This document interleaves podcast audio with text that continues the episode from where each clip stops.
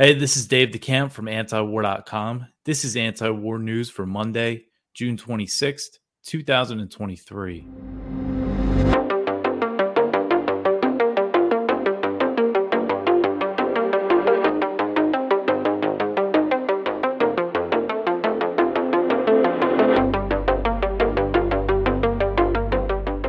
All right. So the first story at the top of antiwar.com today is about Yevgeny Prigozhin's short-lived mutiny. So I'm sure that, you know, you most of you have heard about the head of the Wagner group, the Russian private military company, the mercenary force, launched some sort of insurrection on Friday and it was again very short-lived. So just a brief synopsis of it before I go over this story. On Friday, it started with Prigozhin and uh, accusing Russia of bombing his Wagner mercenary force. There was some video that was put out on Telegram, but you know, there's no way that you could really tell what happened. Uh, you know, if it was Russian airstrikes that hit this area or what. And then he released the video and went on, you know, one of his big tirades against Russian military leadership that have become kind of common now. But then, uh, you know, these Wagner forces entered Russia from, you know, Russian controlled areas of Ukraine, and they took control of a military base in Rostov, in Rostov on Don, which is the capital of the Rostov Oblast, which borders Ukraine. And then they started marching towards Moscow. There were reports of some clashes between Wagner uh, fighters and, and Russian forces. Those aren't really confirmed but it was a very hectic, you know, two days in Russia on Friday and Saturday. And then on Saturday, they uh, reached some sort of deal, and Prigozhin, you know, turned his men around and they went back to their bases. So again, it was there was so much, I think, uh, bad information flying around on the internet, especially on Twitter, about what was really going on here. But it was just a very hectic, uh, you know, news cycle so this article, uh, we had Will Porter covering it um, while I was off, and he did a really good job. So this article is kind of about the deal. It's a more another summary of it, but it's also about the deal that was reached between Prigozhin and Russia. What little we really know about it. So the article is titled "Prigozhin headed for Belarus after ending insurrection." So Russia's Wagner Group has called off its march on Moscow and agreed to stand down after launching a two-day mutiny and seizing a military base in the city of Rostov on Don, the Kremlin said that it would drop all charges against the company and its leader, Yevgeny Prigozhin, who has been guaranteed safe passage to Belarus.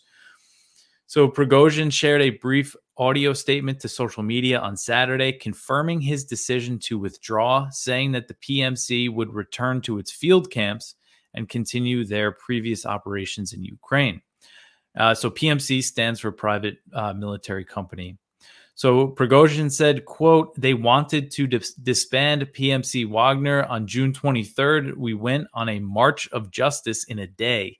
We advanced on Moscow just 200 kilometers short. And during this time, we did not shed a single drop of the blood of our fighters, end quote. So earlier on Saturday, he announced that they uh, captured the Southern Military District headquarters in Rostov less than one day after accusing the Russian military of launching a missile strike on a Wagner position and vowing to take his complaints directly to the Kremlin. So he harshly criticized the leadership of Russian Defense Minister Sergei Shoigu, demanding his resignation along with the chief of staff of the armed forces, Valery Gerasimov. And he is the head, basically the head of the uh, war effort. Um, and Shoigu, again, is the defense minister. And, and for a while now, he's been really critical of these two um, when he was putting out those videos, you know, saying accusing the Russian military of not provide, providing his fighters with enough ammunition during Bakhmut. This is who he was sig- signaling out. Um, so while the full extent of the mutiny remains unclear, unverified videos making the rounds online purported to show active clashes between Wagner and Russian regulars. A Reuters correspondent also said they witnessed a military helicopter firing on a mercenary column driving near the city of Voronezh, about halfway to Moscow from Rostov, but noted that the fighters faced little substantial resistance on the road. So I'm not sure if there was any casualties uh, or what. Um, you know, I was really looking and and it's been hard to to find. Again, I saw lots of claims, you know, on social media, but nothing really verified. So Reuters also cited a Russian source who said that Wagner troops had taken military installations in Voronezh, was unable to confirm the claim. So Voronezh is the oblast. It's Rostov Oblast. Voronezh is north of it, and then there's a, a pretty still a good amount of time between. You know, if you're going to Moscow, is further north than that area. Um, so yeah, and it didn't look like, you know, for the most part, nobody really took Prigozhin's side because he's basically, you know, launching this mutiny. Uh, you know, a lot of people were calling it a coup, but a coup really means that there's a plan, you know, within the military or whatever organization, and you know, it would be all activated at the same time, and and there would be a, you know, change of power. This seemed more like a mutiny and insurrection uh, that didn't get very far. So now uh, Lukashenko, the Belarusian president, he he said that he successfully mediated talks with Prigozhin and Putin. He apparently brokered between the two of them, although Prigozhin did not mention that Lukashenko uh, did that in his remarks, but the Kremlin did uh, confirm that. So Lukashenko's press service said, quote, Yevgeny Prigozhin accepted the proposal of President Alexander Lukashenko to stop the movement of armed men of Wagner in Russia and to take further steps to de-escalate tension, end quote. So the Kremlin confirmed the negotiations later on Saturday night with Dmitry Peskov, who's the Kremlin spokesman, stating Prigozhin would go to Belarus in de facto exile. All charges against him and his fighters would be dropped and Wagner members who did not take part in the insurrection would be permitted to continue serving under defense ministry con- defense ministry contracts. From what I understand, it wasn't all the Wagner fighters that joined in on this uh, little insurrection. Um, Peskov continued, quote, there is a supreme goal to avoid bloodshed, to avoid internal confrontation, to avoid clashes with unpredictable results. It was in the name of these goals that mediation efforts were implemented, end quote. Uh, he said that personnel changes within Russia's military leadership did not come up during talks because I guess that was Prigozhin's demand was, you know, for Shoigu to be ousted. Um, but the Kremlin saying, you know, that wasn't even discussed. So, uh, and another thing Will mentions, you know, Saturday morning. So, because I was following this not super closely, uh, but Saturday morning, Putin came out and gave this speech, uh, you know, vowing to crush the rebels and warning that any mutiny would pose a dire threat to the Russian state itself. He sounded like, you know, it seemed like Putin was taking it very, very seriously. He compared it to 1917, you know, the Russian uh, Bolshevik Revolution. So, you know, because Friday night it was tough to really know what was going on. Again, so many claims on on Twitter and stuff. But then seeing Putin say that, it's like, whoa, it seems like something really big is happening here. But then, you know, it was uh, over shortly after that. So there's a lot of speculating that can be done over this, uh, but uh, we have some more stories about it. But please, I'm open, you know, if if you're listening and, and you feel like I might have left out some big details here, or if you have your theories, uh, you know, please uh, let me know. Uh, but the next one here, Blinken on Russia crisis. We haven't seen the last act. So, Secretary of State Antony Blinken suggested on Sunday that the U.S. was expecting more unrest in Russia following Yevgeny Prigozhin's two-day uprising. So, Blinken told CBS News on Sunday, "quote I think we're in the midst of a moving picture. We haven't seen the last act. We're watching it very closely and carefully." End quote. So, when asked if the U.S. was in touch with Russia about the crisis, Blinken said that he instructed his team to engage with Russia to ensure that they understood their responsibilities in terms of protecting U.S. personnel. So, there's no sign, you know, Blinken, uh, there's no sign that he attempted to speak with uh, Sergei Lavrov, the Russian foreign minister, about the incident. He's basically refused to speak with Lavrov at all since the Russian invasion. They've only spoken like two or three times, I believe. And one time was like a brief 10 minute chat on the sidelines of a G20 conference. So he's just completely abandoned diplomacy with Russia. And even after a big incident like this, you know, Russia's got over 6,000 nukes. You know, you think the U.S. might be concerned about the potential destabilization of the country, um, unless that's their goal, uh, if that's their goal, of course. But so Blinken said that Prigozhin's dissent showed real cracks in Russia. He said, quote, it was a direct challenge to Putin's authority, so this raises profound questions. It shows real cracks. We can't speculate or know what exactly where that's going to go. We do know that Putin has a lot more to answer for in the weeks and months ahead, end quote. So he's kind of sounding hopeful that more is going to happen. Again, not concerned about um, you know Russia's nuclear arsenal. And Macron, the French president, he made similar comments on Sunday, saying that the military, saying that the mutiny shows divisions that exist within the Russian camp. So Macron also said something kind of interesting, maybe revealing. He said that the crisis justifies Western support for Kiev. He said, quote, all this should make us very vigilant and fully justifies the support that we are giving to the Ukrainians in their resistance, end quote. So don't get don't get really what he means by that unless, you know, the goal of this support for Kiev is to kind of you know bring down the Russian government. Not that I think it was really under threat of being overthrown, but you know that's kind of what he's hinting at here. I, I, I think by saying something like that. And then also on Sunday, President Biden spoke with Zelensky about the situation in Russia. According to Zelensky's press uh, office, Zelensky said, "quote Yesterday's events exposed the weakness of Putin's regime." End quote. So that's kind of the reaction from the U.S. Uh, and Ukraine and its allies, kind of rubbing it in a little bit uh, by saying things like this. You know, we haven't seen the last act.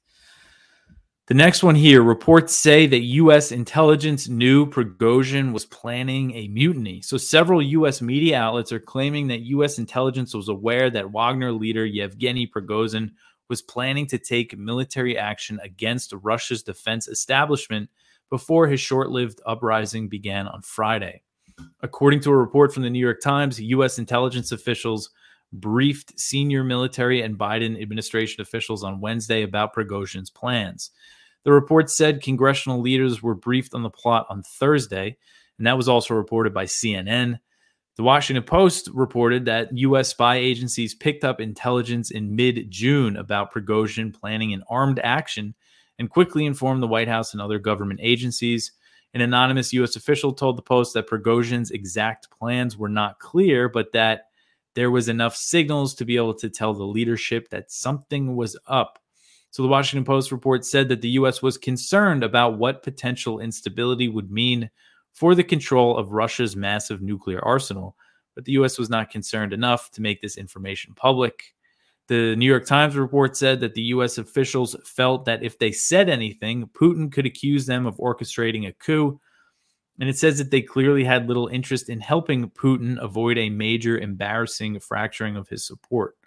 None of the reports said how U.S. intelligence obtained the information about Prigozhin's plans. Um, who knows exactly how accurate this is? I think just think this is interesting that they're saying that. Oh yeah, we knew this was coming. Uh, Prigozhin has been publicly feuding with Russian military leadership for months after accusing Moscow of not providing his soldiers enough support for the brutal Battle of Bakhmut. So that feud between Prigozhin and the Russian military escalated on June 10th when Russia's military brass said that all volunteer fighters must sign contracts with the Russian Defense Ministry. Prigozhin said that Wagner would refuse the order, which he saw as an attempt by the Defense Ministry to control the mercenary force. So now it seems like whatever Wagner fighters were not involved are going to be signing contracts with the Russian Defense Ministry. Um, now that Prigozhin is going to be uh, exiled in Belarus. So, uh, you know, again, there's so much speculation that we could do. I'm not really going to get into it about potential U.S. foreknowledge. What does that mean? You know, I know some people are questioning if the U.S., you know, or other Western intelligence was involved in this, maybe tried to push Prigozhin to do something like this. Who knows? Um, but we do know that it was brewing for a while, and Prigozhin, you know, based on just observing him and watching the videos in Telegram, he was, you know, it seemed like he was kind of going crazy.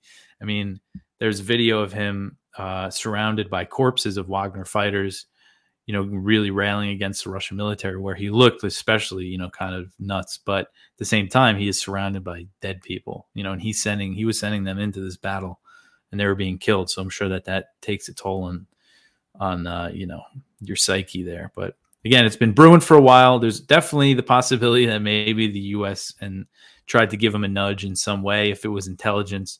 Maybe he didn't know it was uh, Western intelligence he was dealing with. But again, I'm not going to get into that. But please tell me your theories in the comments because I'm curious and we're all trying to figure this out. All right, so moving past the Prigozhin stuff, the next story here the Pentagon says that cluster bombs are useful for Ukraine. So, a Pentagon official has told Congress that controversial cluster munitions Ukraine has been seeking from the U.S. would be useful to Ukrainian forces on the battlefield. Cluster bombs scatter small submunitions or bomblets, as they call them, over large areas, making them especially hazardous to civilians. Because of their indis- indiscriminate nature, cluster munitions have been banned by more than 100 nations. But the US, Ukraine, and Russia are not parties to the treaty known as the Convention on Cluster Munitions. Both sides in the current conflict in Ukraine have reportedly been uh, have reportedly used cluster bombs in the fighting. Both sides are accused of it. And Kiev, the Ukrainian government, was using them against populated areas of Donetsk in the Donbass war, going back to 2014. Ukraine has been asking the U.S. to send cluster munitions that are in Pentagon stockpiles, and the Biden administration has been under growing pressure from Republicans in Congress to oblige the request. Now, the Pentagon appears to have come out in favor of sending dual purpose improved conventional munitions that's a cluster bomb with several variants, including the 155 millimeter artillery round. I think that's what Ukraine is really after. So this is from Laura Cooper. She's a deputy assistant secretary of defense for Russia, Ukraine, and Eurasia. She told the House Armed Services Committee that these munitions would be useful for the Ukrainians on the battlefield. So, according to Politico, senior Biden administration officials have previously said that they would not send the cluster munitions, but they now they are more ambiguous about the idea. So they're not really saying what they're going to do, and that signals that they're more open to providing them. So, U.S. official told Politico that at this point no decision has been made, but this is something uh, that we might see, you know, soon in the future. All right, the next one here Ukraine says F 16 training for Ukrainian pilots will start in July. So, Ukrainian Defense Minister Alexei Reznikov said Saturday that training for Ukrainian pilots on US made F 16 fighter jets should begin next month. Reznikov said, quote, the designated persons have been identified and the program will be prescribed by the beginning of July. It will be announced and I can optimistically say that training will begin in July, end quote. So the effort to arm Ukraine with F-16s it's being led by the Netherlands and Denmark, and both countries, as well as Belgium, are expected to provide Ukraine with F-16s, but they haven't made a final commitment yet. So we still don't know the number that they're going to get, and I still think it's possible that the U.S. is going to end up sending their own F-16s. You know, so far Biden has just basically given the green light for the the delivery of F-16s from European countries, but uh, you know, I won't be surprised if in the near future we'll, we'll be seeing the U.S. pledging to send F-16s. And you know, I wonder if this whole debacle in Russia is going to kind of embolden the Hawks to say, "Oh, look, you know, Putin is threatened. Let's really ramp things up here. Let's give him the F-16s, give him the ATACMS, give him the cluster bombs." Um, you know, I wouldn't be surprised if that's how they respond to this. So it's also unclear at this point. How, you know, we don't know how many F-16s they're going to get, and it's not clear how long the training is going to be. But it should sounds like it's going to start soon, so we'll probably get more information then. Uh, all right. So the next one here: Zelensky ratchets up the culture war with ban on Russian books. So this article is from Kyle Anzalone at the Libertarian Institute, and Zelensky has uh, signed a law a bill into law last week banning the import of books produced in Russia or printed in the Russian language. The new law is Kiev's latest escalation in its extensive eff- effort to eliminate Russian culture in Ukraine. So Zelensky has led a campaign of de-Russification within Ukraine. Last year, Kiev's legislature passed a bill that will heavily restrict books manufactured in Russia. So that's what he signed into law. And so, what this law does, you can't import books from Russia or Belarus. And if you want to input a book, a, a Russian book from a third country, you have to get a permit. So it's very, you know, overreaching law uh, to you know ban more things Russian. All right, the next one here: U.S. aircraft carrier makes a port call in Vietnam. So the aircraft carrier USS Ronald Reagan docked in Da Nang, Vietnam on Sunday for a six day visit to the country amid rising tensions between the US and China in the region.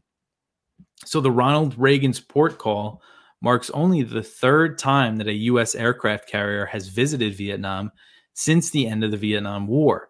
The last time a carrier docked in Vietnam was in 2020, and before that was 2018. So, all kind of in recent years.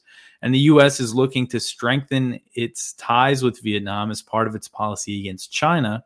Although Vietnam uh, is looking to balance relations between the two powers, and they have this diplomatic strategy that they call bamboo diplomacy. So, retired Major General Lee Van Quang, retired Vietnamese Major General, he told the South China Morning Post that visits from U.S. aircraft carriers were now the new normal as the two nations have forged stronger ties. He said, quote, as the two nations have established a comprehensive partnership, it is completely normal for a U.S. aircraft carrier to come to Vietnam, end quote. So Vietnam has overlapping claims with China and several other countries in the South China Sea. So they're involved in that dispute. Uh, they recently rebuked Beijing over Chinese research vessels operating in Vietnam's exclusive economic zone, which extends 200 nautical miles from its coast. According to the 1982 uh, United Nations Convention on the Law of the Sea, that's the UNCLOS Treaty, a country has a special right to the resources in its EEZ. It, again, its exclusive economic zone. And Vietnam also rebuked the Philippines, a close treaty ally of the U.S., for placing buoys near the contested Spratly Islands, which are claimed by Vietnam, China, the Philippines, and Taiwan. So if you're watching the video here, you could see on the map that this blue line is Vietnam's claims. So they make very sweeping claims to the South South China Sea that go well beyond, you know, their coast, their EEZ, and you know their territorial waters, and all those things that are de- defined by the UNCLOS Treaty. Um, and that's probably because they claim these islands as their territory. So then what happens is they claim the islands and then they want to claim the UNCLOS, you know, zones based on those islands. That's how a lot of these countries make these claims. So, you know, it's kind of a mess because you see they overlap claims with not just China, but also Malaysia, uh, Brunei, and the Philippines. A lot with the, they cut in to a lot of areas claimed by the Philippines. And uh, it's also worth pointing out that the same area China claims, which is this red line here, uh, Taiwan claims as well. I believe they actually got the red, the nine dash line, they call it, from the nationalists, the Kuomintang, uh, were the first ones to kind of draw that out. Um, so, yeah, it's just kind of a, a messy situation there. And the U.S. is really just involved just to oppose China. I mean, they've they've taken the Philippine side against China, but it's not like they take the Philippine side against Vietnam or, you know, it's just they're there to annoy China. It basically seems like. Um, and again, aircraft carriers have been entering these waters a lot more commonly uh, in recent in recent years. Uh, all right. So the next one here Chinese planes come close to Taiwan's 24 mile zone. So the Taiwanese Defense Ministry said that eight Chinese People's Liberation Army warplanes came close to Taiwan's contiguous zone, which extends 24 nautical miles off the island's coast. So since then, House Speaker Nancy Pelosi visited Taiwan last August, August 2022 PLA warplanes have regularly crossed the median line, an informal barrier that separates the two sides of the Taiwan Strait that the PLA they used to avoid crossing. Um, since Pelosi went, now they cross that line all the time, but they still have not breached this barrier, the contiguous zone, which again is 24 nautical miles off the coast of Taiwan. The Taiwanese Defense Ministry wrote on Twitter that Taiwan's armed forces detected 19 PLA aircraft, including eight that crossed the median line and approached the 24 nautical mile line. China has kept up the military pressure on Taiwan as the U.S. has continued to increase support for Taipei. Um, you know, one recent example I've been talking about a lot is the U.S. deploying about 200 troops to Taiwan for training purposes and that's the largest known U.S. military presence in Taiwan since 1979. So Taiwanese Defense Minister Chiu Kuo-cheng, he said earlier this year, you know, he said recognized that China is increasing the pressure on Taiwan by flying closer to it in response to Taiwan's increasing relationship with the U.S. That's why they're doing it. Um, you know, and again, that's not just me saying it, it's Taiwan's defense minister. It's very clear. And Chiu at the time expected the PLA to enter the contiguous zone if House Speaker Kevin McCarthy visited Taiwan. So this was before McCarthy met with President Tsai in California. Originally, he was going to travel to Taiwan.